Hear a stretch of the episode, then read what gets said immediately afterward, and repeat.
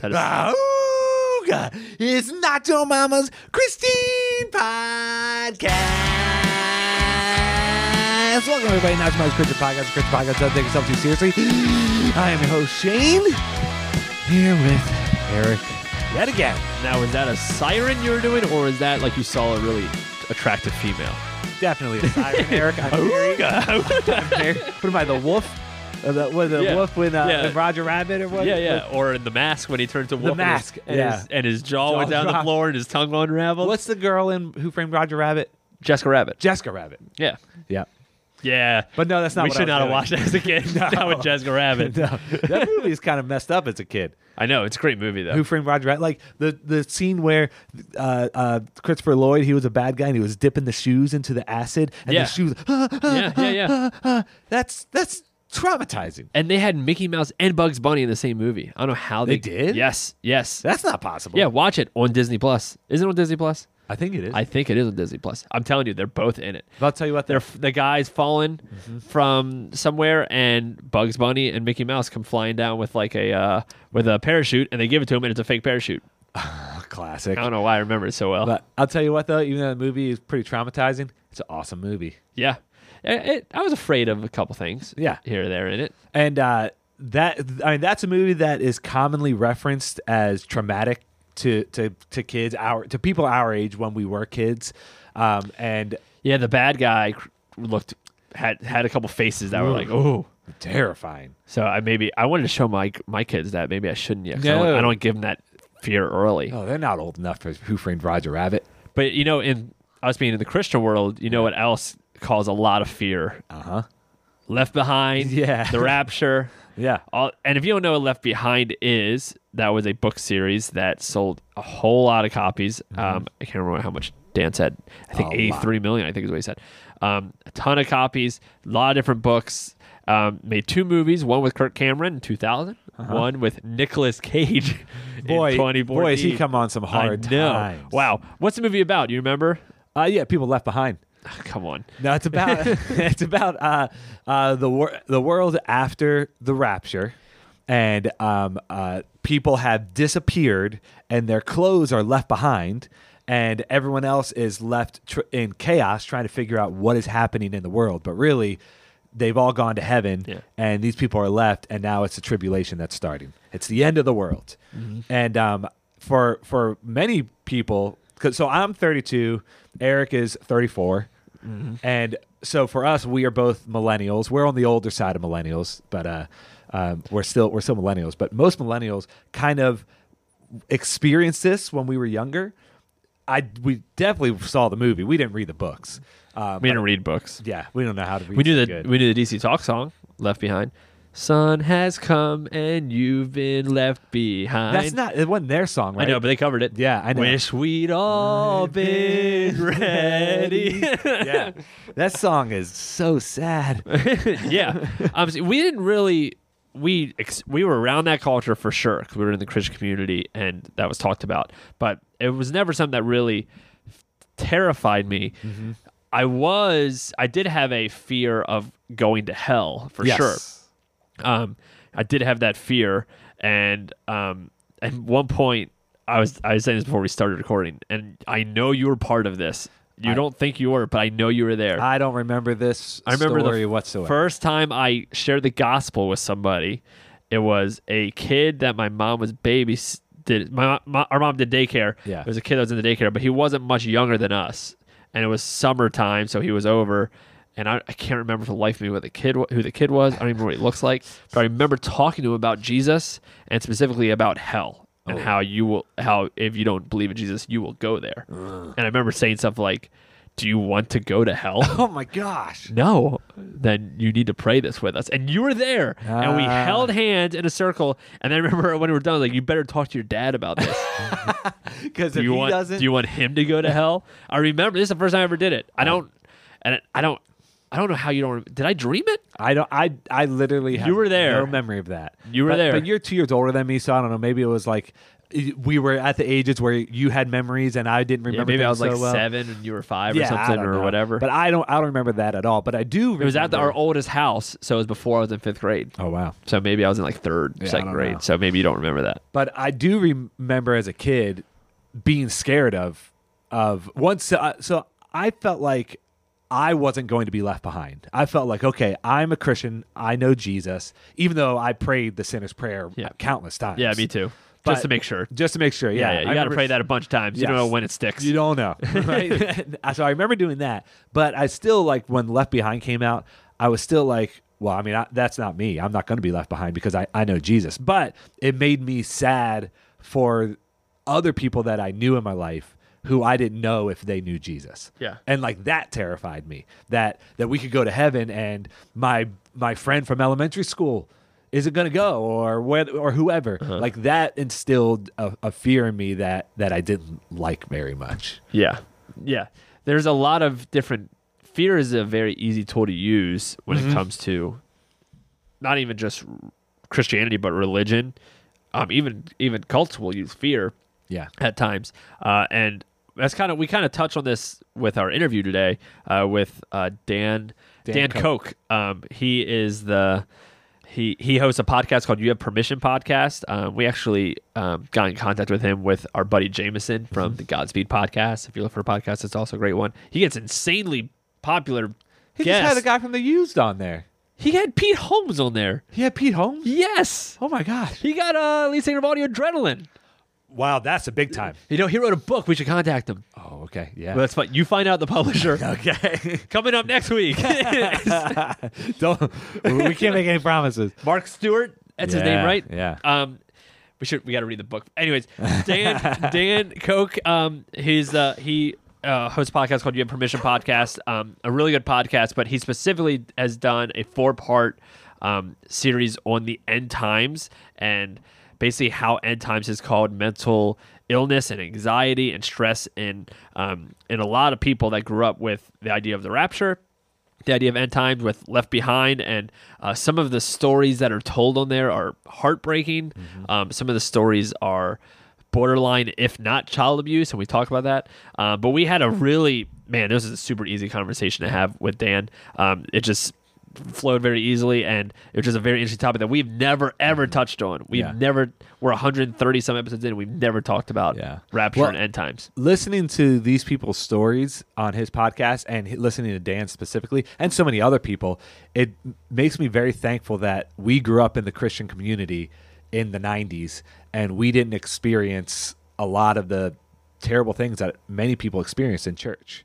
And not just from the 90s, but even even before and even still today, there are a lot of bad churches out there. I find myself being very thankful that I didn't have those sort of bad church experiences. I, about I think about that a lot, uh, but I never really thought about it when it comes to end time stuff Yeah. until I started listening to Your Permission podcast and hearing the stories. And we we were around it, Yeah. but it was just never really talked about too much. Where some people came from churches that that's all they pushed was end times. the world's and- to end. Yes. So so you better be ready. yeah.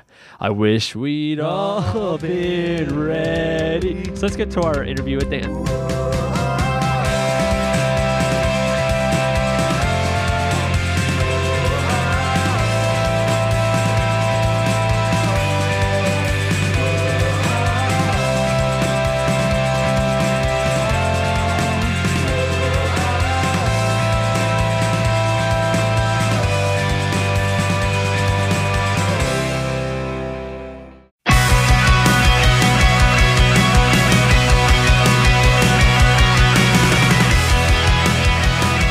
Right, well, we're here with Dan Koch, uh, who has a podcast called You Have Permission. And um, Dan, both Eric and I have been checking out your podcast. And um, there's how many episodes are released currently? Something like 53, 52, something like that. Yeah, and it's awesome, man. We really, we really enjoy it. We've been checking out your conversation um, all about the end times and um, and what that has kind of that conversation that's starting. Which honestly, I've not heard too many other people really bringing up this conversation of the damage that the, the end times theology has done in Christianity and in America today. So, give us a little bit of background into uh, what got you interested in this topic of um, of end times uh, damage and theology. Yeah, well, first I should say I can't take all the credit. I mean, there have been books about it for decades, but I think that what happened, what's happened now, is that millennials, especially, have gotten old enough to sort of do our own soul searching, and we're a, a pretty big generation, and the boomers are old enough now to not have an influence on the kind of books and podcasts that we make. Yeah. So it's time, basically. Um, but the the reason that I got interested in it is it's my story. So when I was in sixth grade, somebody gave. I, I was a sixth grader who already had what I would now call panic disorder, uh, which is an anxiety disorder. I didn't, of course, have that language then. Um, and I was given a book called 1996 96 Reasons Why Christ Will Return in 96. it predicted September. This was April of 1996. Oh, the clock is ticking. Yeah, and I'm 12 and I'm freaking out. Um, and uh, I had panic attacks for a month or, s or more um, about that. And that followed me throughout the rest of my life. Eighth grade, we studied Revelation and Daniel in my Christian junior high.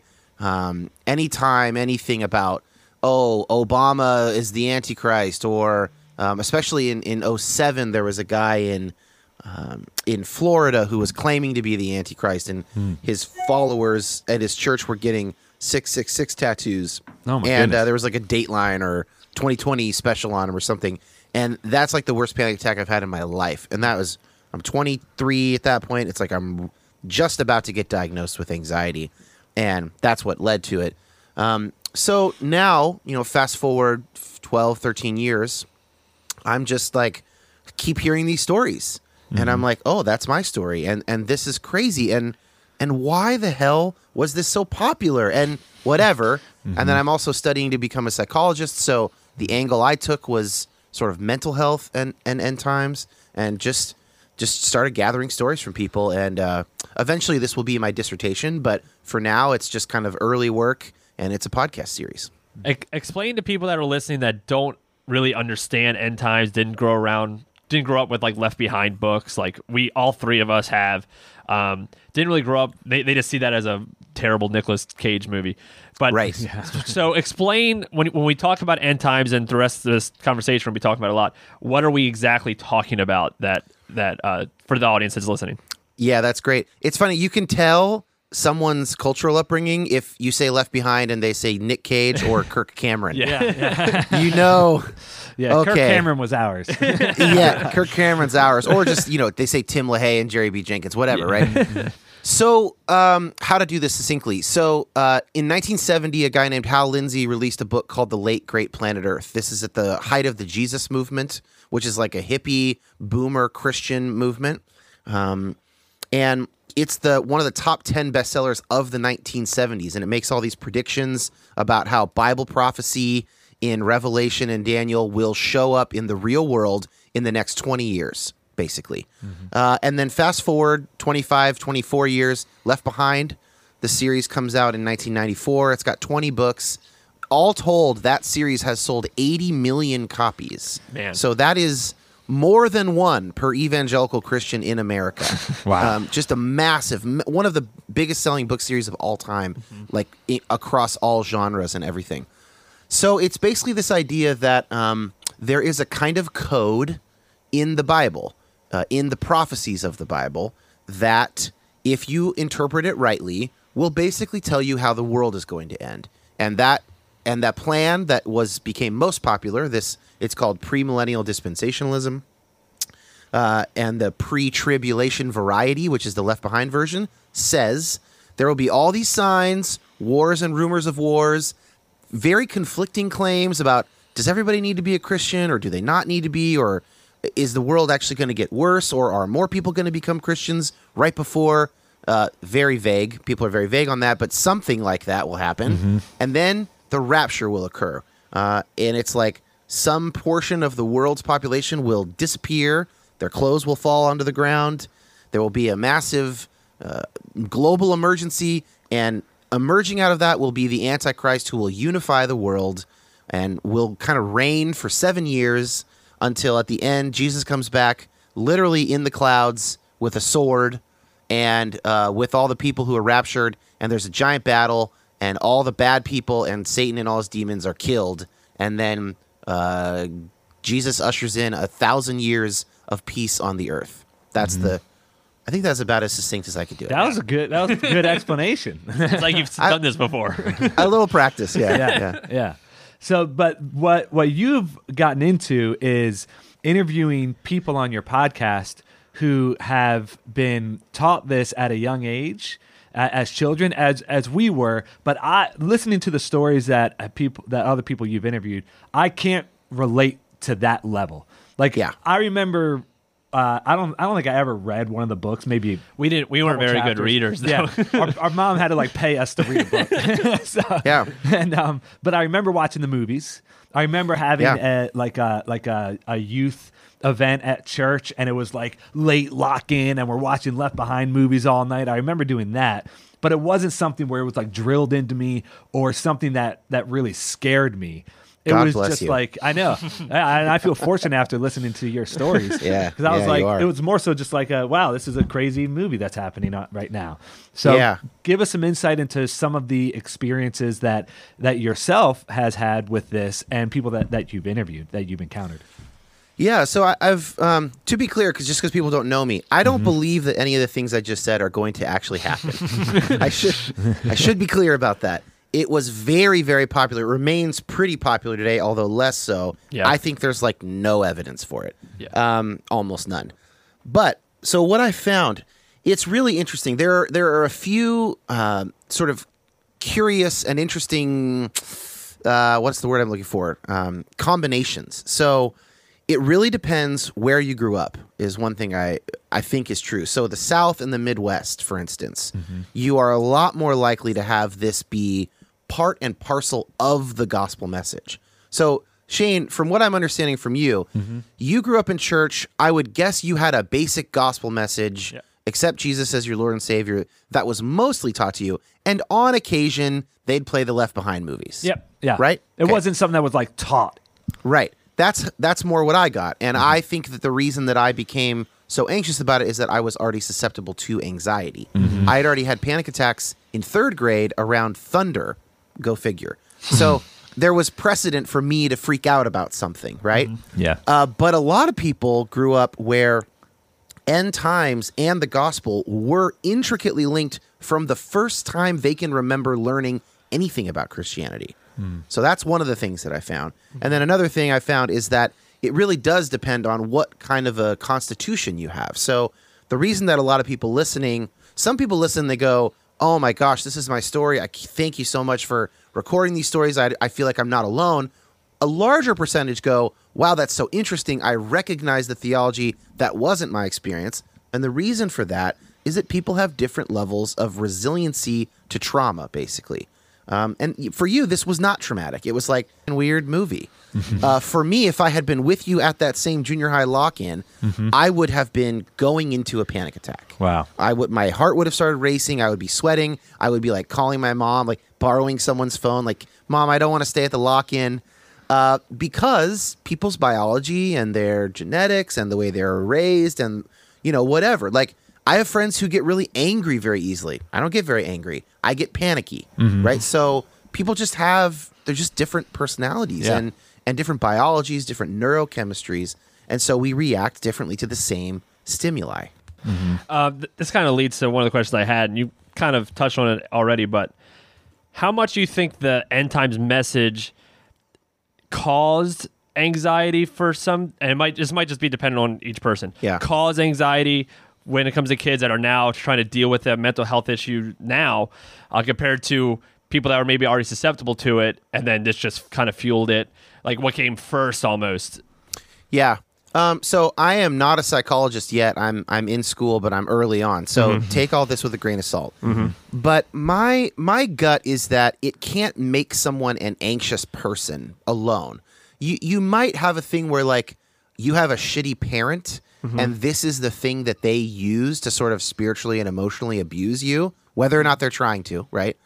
uh, that could make you anxious. But it's probably more your parents' personality that's more of a salient factor than the content of the thing that they use to scare you. Does that make sense? Yeah. Yep. So an abusive parent is a much bigger deal than like the belt that they use, right? So, um, so there's that. There are a couple people though who said things like, you know, I think I would have been anxious anyway, but my OCD didn't kick in until I started uh, praying prayers uh, incessantly to avoid going to hell and praying them 50 times in a row or stuff like that. Now, I don't know enough about OCD. My guess is still mm, probably you were going to have OCD either way. Uh, but what what I I think for me, what's so frustrating is it is an exacerbation of those things, um, and it's completely like what I grieve over and what I get angry about when I think about it and listen back to these stories is the unnecessariness of it all. Uh, like, there's just like it's not good evidence. Like my dad and mom both grew up doing um, under the desk Cold War missile drills, right? So the Cold War was real. People thought it's possible that we'll nuke Russia and they'll nuke us. Yep.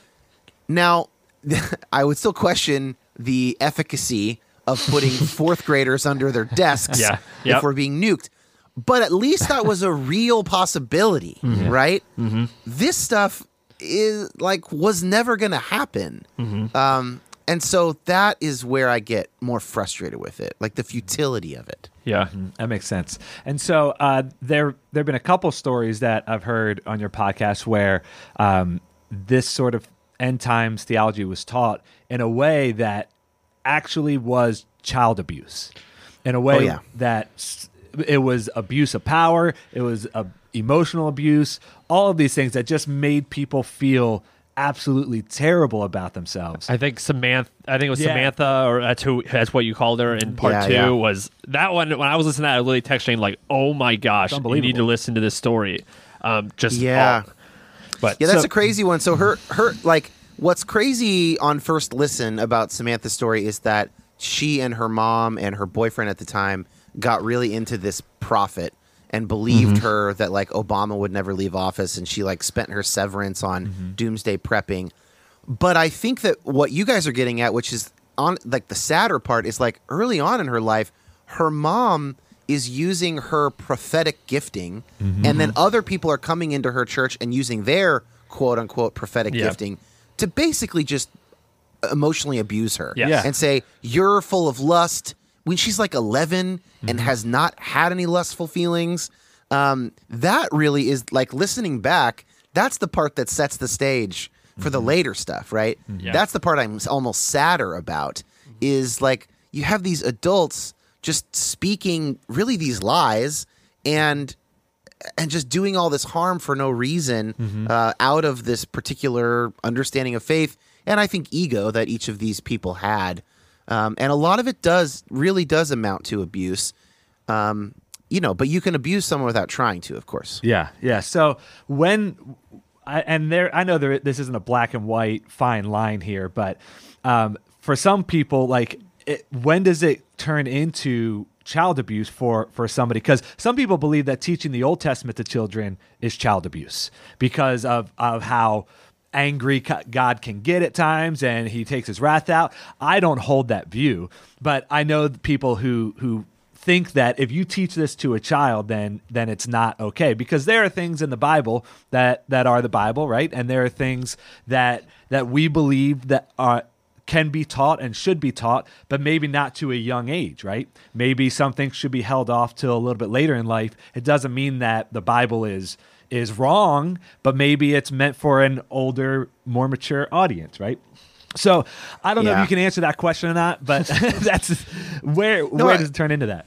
Well, I think you bring up an interesting point, which is like age appropriateness and teaching our religion to our kids. Mm-hmm. I mean, we're already kind of aware of that, right? Like children's storybook Bibles do not contain the part of the flood narrative where God kills everybody else on the Yeah. earth. Yep. It's just a nice picture on the wall in the classroom with the right. rainbow. yeah.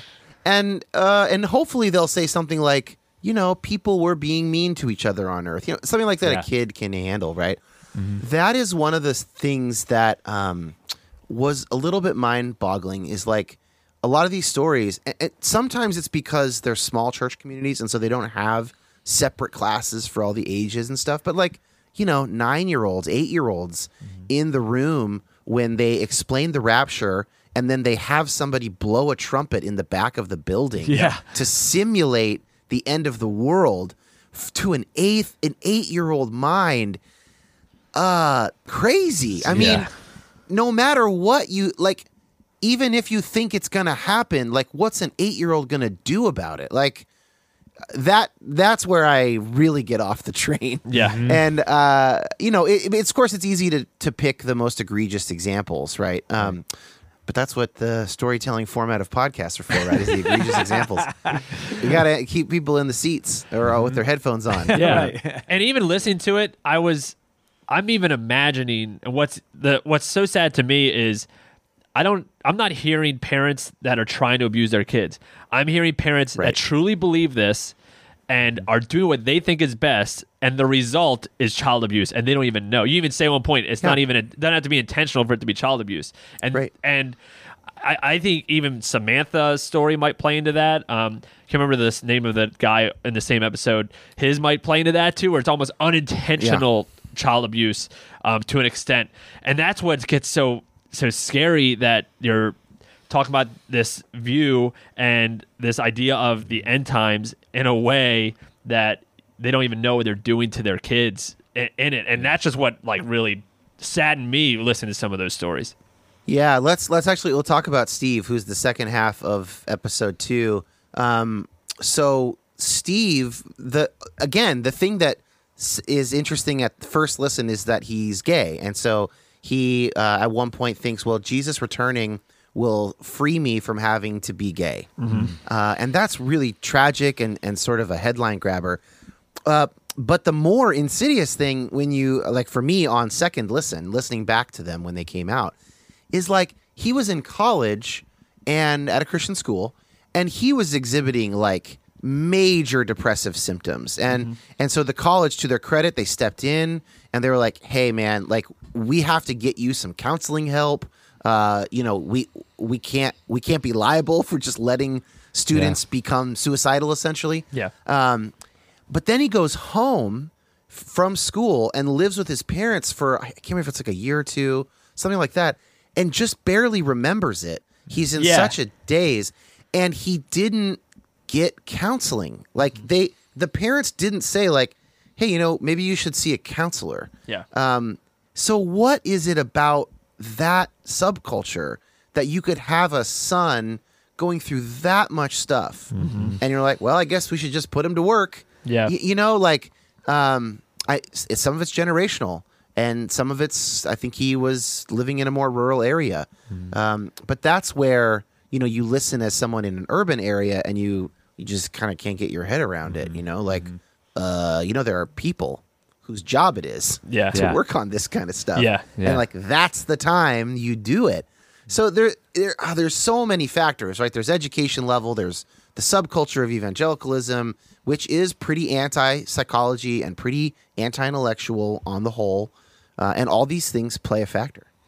What one thing that stuck out too was the idea of Jesus' imminent return and what that did for people's view on religion and authority figures, which might come into play and why parents went around this. So, what did you find from these stories of how their view of a religion or the pastor who they almost look at as a prophet or or faith in general with the idea that Jesus is coming back in like 4 months like like a lot of people believed or or Yeah. after Obama's after Obama's term what what did that do to that idea that they had Yeah, so I'm trying to I'm trying to synthesize in my own head what I think the relationship is because I don't say it in the show.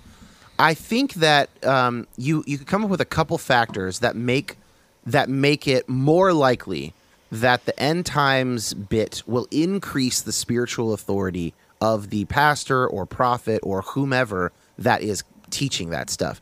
One of them is how anxious is the kid.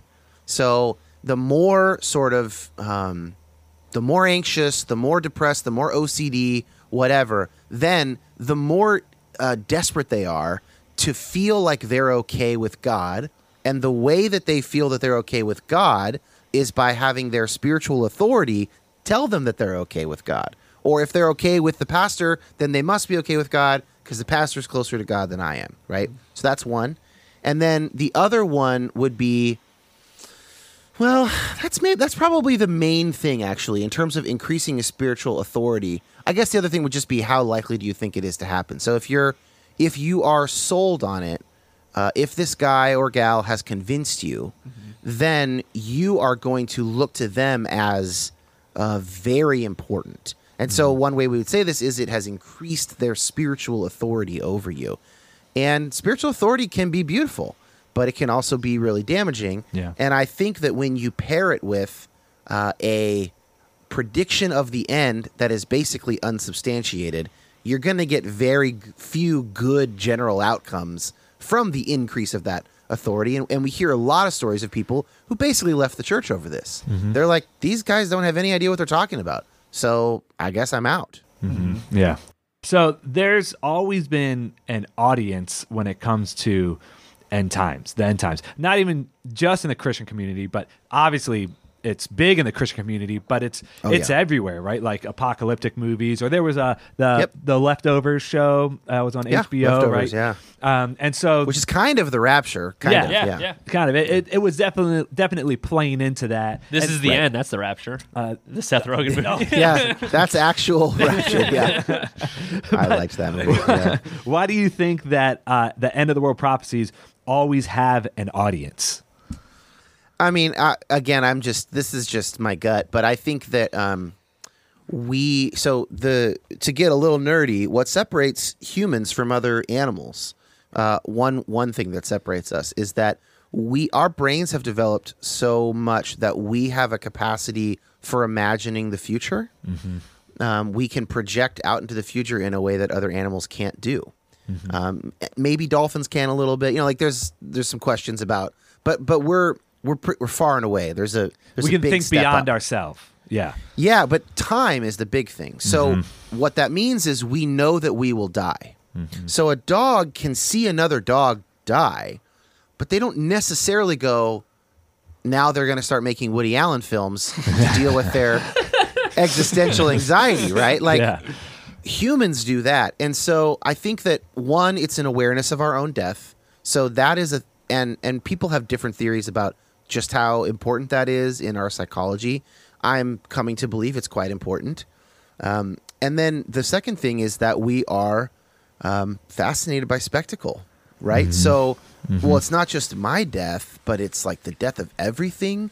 That is literally the most exciting possible thing you could ever experience and depending on where you fall emotionally so some people are afraid of the end some people are really excited by the end some people don't want the rapture to happen and die some people can't wait and they would just much rather be in heaven we heard from both those kind of people on the, on the episodes by the way um, you you're just throwing in this X factor of literally the most exciting thing ever. So you have a lot of Christians who want to escape their lives for whatever reason. That might be explicit stuff like I'm poor and my life sucks.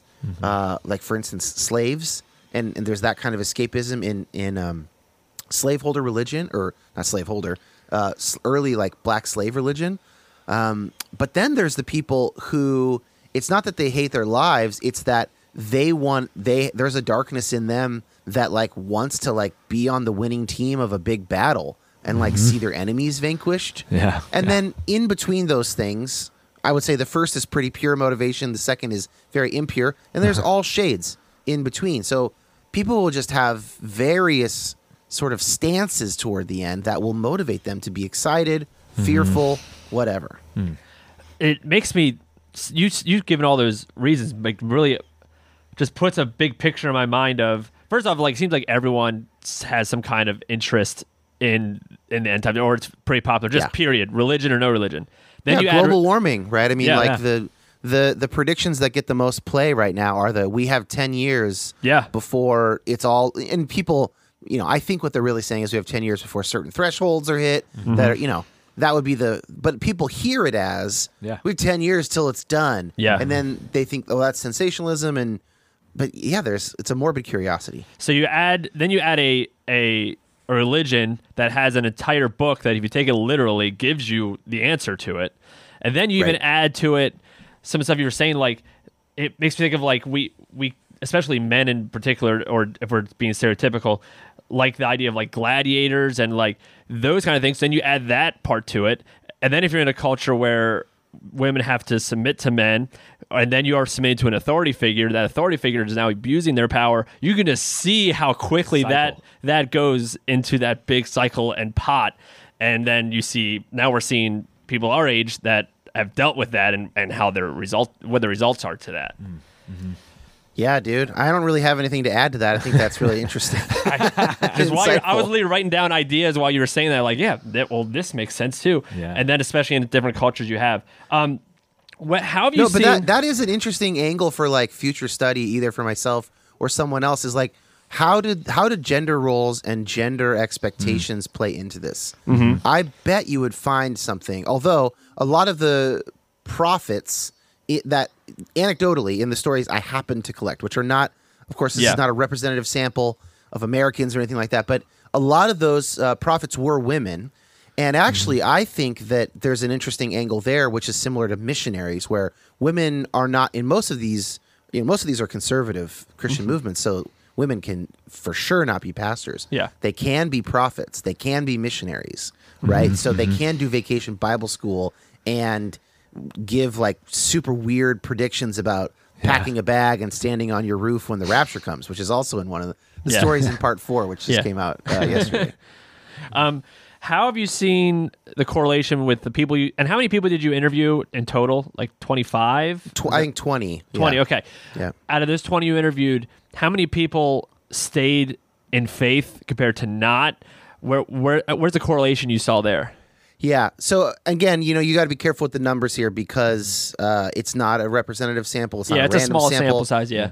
People who happen to follow me on Facebook already, so it's a very self-selected group. Yeah. So, uh, and I would say people who follow me on Facebook are are more likely to still be Christian than not. Yeah. Because uh, the show, you have permission and stuff I've done before. I'm still a Christian. So Yeah, yeah, makes sense. There's some self sorting. Um, in the group that I talked to, I would say about a quarter of them had left the faith by now. Okay. Uh, and this was a part of it for all of them. It, it was, let's see, for people who left, I don't think it was the main thing for anybody who left. Although, uh, one one the woman I interviewed who actually told her her twin sister story, that was her version. She said her sister has identified the early end time scare as the beginning of what eventually had her leave the church. Mm-hmm. So some of it, yeah. But I mean, I think you know, for anybody, there's always mm, a hundred causes, Yeah. Yeah. or whatever. So now moving from this point forward, like we, I, I feel like as you were saying, as the millennials have gotten older, we're able to look at this and realize the ways that that we've gone wrong in the church. What can we do as the church now and as Christians? To love on people who have experienced abuse from this, or their faith has and has been totally twisted, and now their their theology is all messed up, or maybe left the church altogether. Basically, where do we go from here? I mean, um, unless you are a mental health counselor, step one is listen and and be a good friend, and step two is if you think uh, that it if you think that it's serious enough, like try and encourage them to to go to counseling. Um, and there are a lot of uh, you know, this is a hard thing. People have a hard time finding the right kind of person. Um, but you you can one one quick and dirty step. If this is your past, there are a lot of Christian colleges that uh, license counselors and therapists and psychologists. And if you go psychologytoday.com is like the main kind of classifieds for therapists and they'll say where they went to school. So look for people that got their degree from a Christian college in your area. Like in Seattle, I think I think like half of all the therapists come out of Christian at least Christian adjacent colleges here. Uh, there just are a bunch, and this is a not not a very Christian Yeah. city. So there there is a Christian universities are kind of all on that. My dad, who's been a therapist for forty years, got his degree from a Christian school. So, um, and I mean their I mean their masters or their doctorate, right? Their their actual training, and then that person will not judge you. They will know where you're coming from. If it's in America, unless it was a Catholic school or something, they will know where Mm. you're coming from, and they will they will not think you're weird. And and most therapists um, don't think that people's trauma is weird. I mean, if they're Yeah. if they are trained to deal with trauma, then they don't care where the trauma comes from. How do you see the church today unintentionally preach end times message, or do you see it like? Well, I'm not in that world anymore. I'm not in that Yeah. evangelical world, so I don't know. Uh, it's you know you definitely still see it in. like, It's still a big strain of thought in more fundamentalist circles, um, and actually something that you guys might find interesting that I kind of hit me two days ago.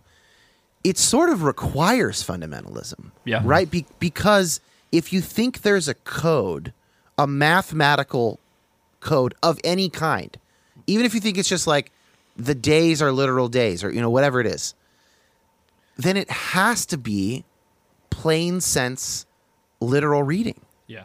Like God had to have put those numbers in there perfectly. Mm-hmm. Otherwise, why would you trust this map? Like you you wouldn't trust a math equation that got you like within 75% Yeah, yeah. right. Like there's something assumed about all this stuff that's like, yeah, of course it's a fundamentalist literal reading of it. And that really kind of actually helped me go, "Oh yeah. Oh yeah, that's why I don't believe it." Because I don't think that's what the Bible is at all. So like um you but if you do have that kind of reading of the text then you're going to be really tempted to start to see if you can solve the equation like goodwill hunting you know Yeah. stay after class on the board and see what you can do um i know baltimore's not boston but you know, Yeah. i'm We don't- we don't like guys Boston. yeah, yeah, yeah. I'm yeah, trying. Yeah, that's like the worst, the worst that you could have said. This interview is now over. but it's it's it is interesting that there are people who think that they can crack this code because Jesus also talked about how nobody will know when Right. when the end will come and and instead Jesus will come like a thief in the night right and all those sort of things so it's like whenever I hear anybody predicting the end times or predicting the day like to the day I'm always like well I know it's not that day Like, I know I know because Jesus Right. said that we won't know when when the world will come to an end. So if you're going to read it literally, I don't understand how you just skip over that part. Well that's the old that's the old yarn in Mm-hmm. you know more scholarly theological circles is that biblical literalists never read all of it literally Yeah, yeah, Uh, they don't read, you know, it's harder for a rich man to get into heaven than for a camel to go through the eye of a needle, literally. Yeah. They don't read uh, love your enemies literally. You know, they don't, Uh-huh. Right. nothing. So, or they'll, because they'll interpret it to go, well, no, it's just your personal enemies. We Yeah. can still go to war, right? Like, Mm-hmm. Yeah. okay, but that's not literal. I mean, you know what I mean? Like, there no, is no nobody actually reads it literally. You're right. yeah, and then and there's also people who have shown at length that like even Tim LaHaye, the way that he does his his prophecy reading is like very selective, which stuff he takes literally and which he takes figuratively. Um, and so there aren't actual locusts with the heads of men on them; they're helicopters. Mm-hmm. Well, why? Why? Yeah. you Yeah. said Yeah. you take. You know what I mean? So what's your hermeneutic here? So it's notoriously slippery, mm-hmm. basically. Mm-hmm. How, one of the things that I was interesting from the interviews you were doing is how they would talk about like some of the prophets would say the end of Obama's term or what have dates, and then it'd get past the dates, and they would still listen to those prophets. Like, how did you see? And you kind of touched on that, right? You just did Some on that. People would leave a little bit. yeah. How, how how have you seen them being able to to float around those things or or abuse those things and still be able to be a prophet even though they're obviously wrong on certain things? How and how, why would people keep Yeah. believing that? Well, I'll use an example from my own tribe instead of knocking them. Yeah. Uh, Obama's our man is something that we all believed. I, I went to, I was in Oakland when he was inaugurated, and I went to Oakland Coliseum where the where the Warriors played, and watched on the screen with like fifteen thousand mostly black Oaklanders his inauguration speech and and ceremony. Um, and then you know the drone start the drone strikes start picking up Yeah. and the civilians are being killed and then you kind of hear uh, oh he's actually deporting more people uh, than bush did mm-hmm. down to mexico and latin america what are you going to do are you going to say he's not our man anymore mm-hmm. or are you going to find a way to say well he makes tough decisions i, I don't have the information that he has Now that's, by the way, probably true. Mm-hmm. But the the the mech the psychological mechanism is the same. We just cannot live with all that much cognitive dissonance moment to moment. We can't do it. So there's something about these prophets that people still really like. Uh-huh. There's something about them that still speaks to them. I mean, you can see it with Trump as well, and like, mm-hmm. Mm-hmm. um, I don't, I don't actually don't begrudge anybody voting for any presidential candidate, but the continued support shows this kind of cognitive dissonance. You just, you can't tell, you can't admit. It's hard to admit that you voted for someone you shouldn't have voted for, for mm-hmm. instance, uh, and and that is, as I said, it goes both ways. It went that way with Obama, um, and so I think that's what's going on, and I I think that's actually just um, kind of a kind of a plain, everyday, boring psychology thing that I we think just it's a good do answer. that. Yeah, Yeah. that's good. And you have to now, if you get to the point of like, oh, I don't believe this anymore, it's like you have to come to the realization you wasted money, time, energy, resources, all this time. So it's you'd rather just justify it. Yeah. So that and what else keep- am I wrong on? What else do I believe that isn't that isn't accurate? If this was wrong, and then your whole life falls apart, and the way that you think about everything falls apart.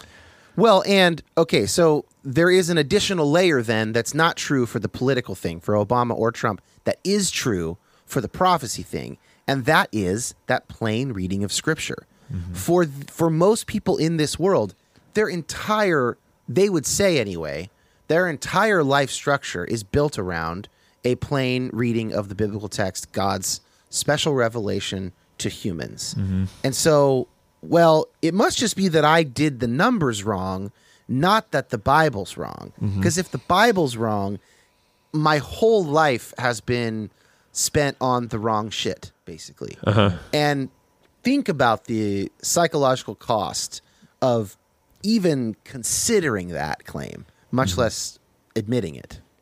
Mm, that's Wow. good. Well, Dan, so people people come out of cults when they have to, right? They Yeah. don't. That's mm-hmm. when it happens because it is so costly to do it, and their lives are in shambles, right? Yeah. So when is the cost high enough that someone has to challenge these things? And of course, there are there's a uh, continuum of how cult like or how fundamentalist you are. The mm-hmm. further down that you go, the the harder it will be to leave. Yeah. You know, only twenty percent of Amish uh, youth after they do their two years or their year living away from the Amish community, only twenty percent stay out because there's a lot of reasons. Maybe they really like being Amish, but also everything they know, their whole community, everything is back there. The cost of leaving an Amish community is astronomical. You know what cost I paid when I decided to go to a secular college three hours away from my parents? Hmm. I didn't pay any cost. and then I very slowly learned more things about the world that were slightly different than what, you know, hmm. I didn't have that kind of cost to pay. The further you go down that continuum, the more of a cost you have to That's- leave it. That's so interesting what you just said. Because I always think of I watch like movies on cults and that documentaries and think Yeah. like how are they stay in this? And I never thought of it that way. That there's a big cost. And is that twenty percent true with Amish? I believe that's I believe that's Wow. right. Yeah. 'Cause I always think, Yeah. who would, yeah, why would you go back? I always yeah. If you get a taste, Uh-huh. that's what I, I I always think. Why would you Yeah. be Amish? but I bet I think I have some friends that be like, why are you a Christian? Yeah, yeah, yeah, At the same time, but yeah, that is fascinating Yeah. to me. This honestly, and you're. I'm not just saying this because you're on. I mean, I am saying it even more. But your whole all the we've never talked about end times on here. We're both pastors. I rarely talk about um, Mm-hmm. the Book of Revelations. I'm preaching on it this this year. You should have Dan come. You want to come? and do the message for you. Um, the so we I, this is something that for me for a while I don't know if I just didn't understand it or didn't want to understand it or maybe even cared too much about that aspect of it. So that's why I never really I don't even read Revelation all that much because I don't get it and I don't really I think it's intimidating. it intimidates me. I'm not as smart as as Dan and other people, so there's a little bit of that. But listening to your podcast has really just opened my eyes to a world of that we experience a little bit, but could have experienced way more. And some of the people that have experienced that much that probably go to our churches that Yeah. that are are wrestling through some of that stuff. So Yeah, I, I highly recommend if you if you're interested in this stuff at all, to listen to um, You Have Permission Pod because it's especially this, these four episodes have been amazing. Also, there's a lot less swearing than I did today. I didn't realize you guys were both pastors. it's all right. You know what? every time we say that, every time someone says like, "Hey, so what do you do?" I say, "Pastor." They always go, "Oh, I'm sorry for." like, I don't think it's wrong to. Don't get me wrong. we I did don't a whole. feel. We've done episodes on on that. You're Yeah. good. I don't think it's sinful to swear or anything. I just, uh, you know, you try and. Yeah, you, yeah. You want to be careful. You want to be You're good. uh, smart about matching message to audience. Oh and, well. you, and you went. You know what? I'm going on Not Your Mama's podcast. Yeah. We can do whatever we want. yeah, that's kind of what I thought. Yeah.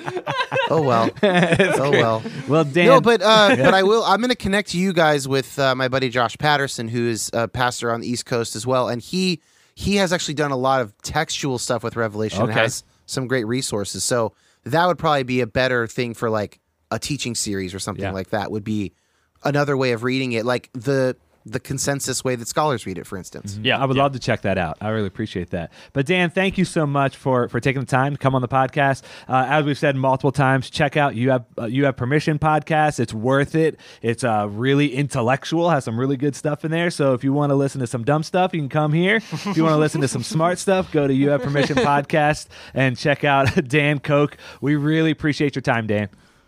I I reject that distinction. I think that that's false. But I did have a great time talking with you guys, so thank you.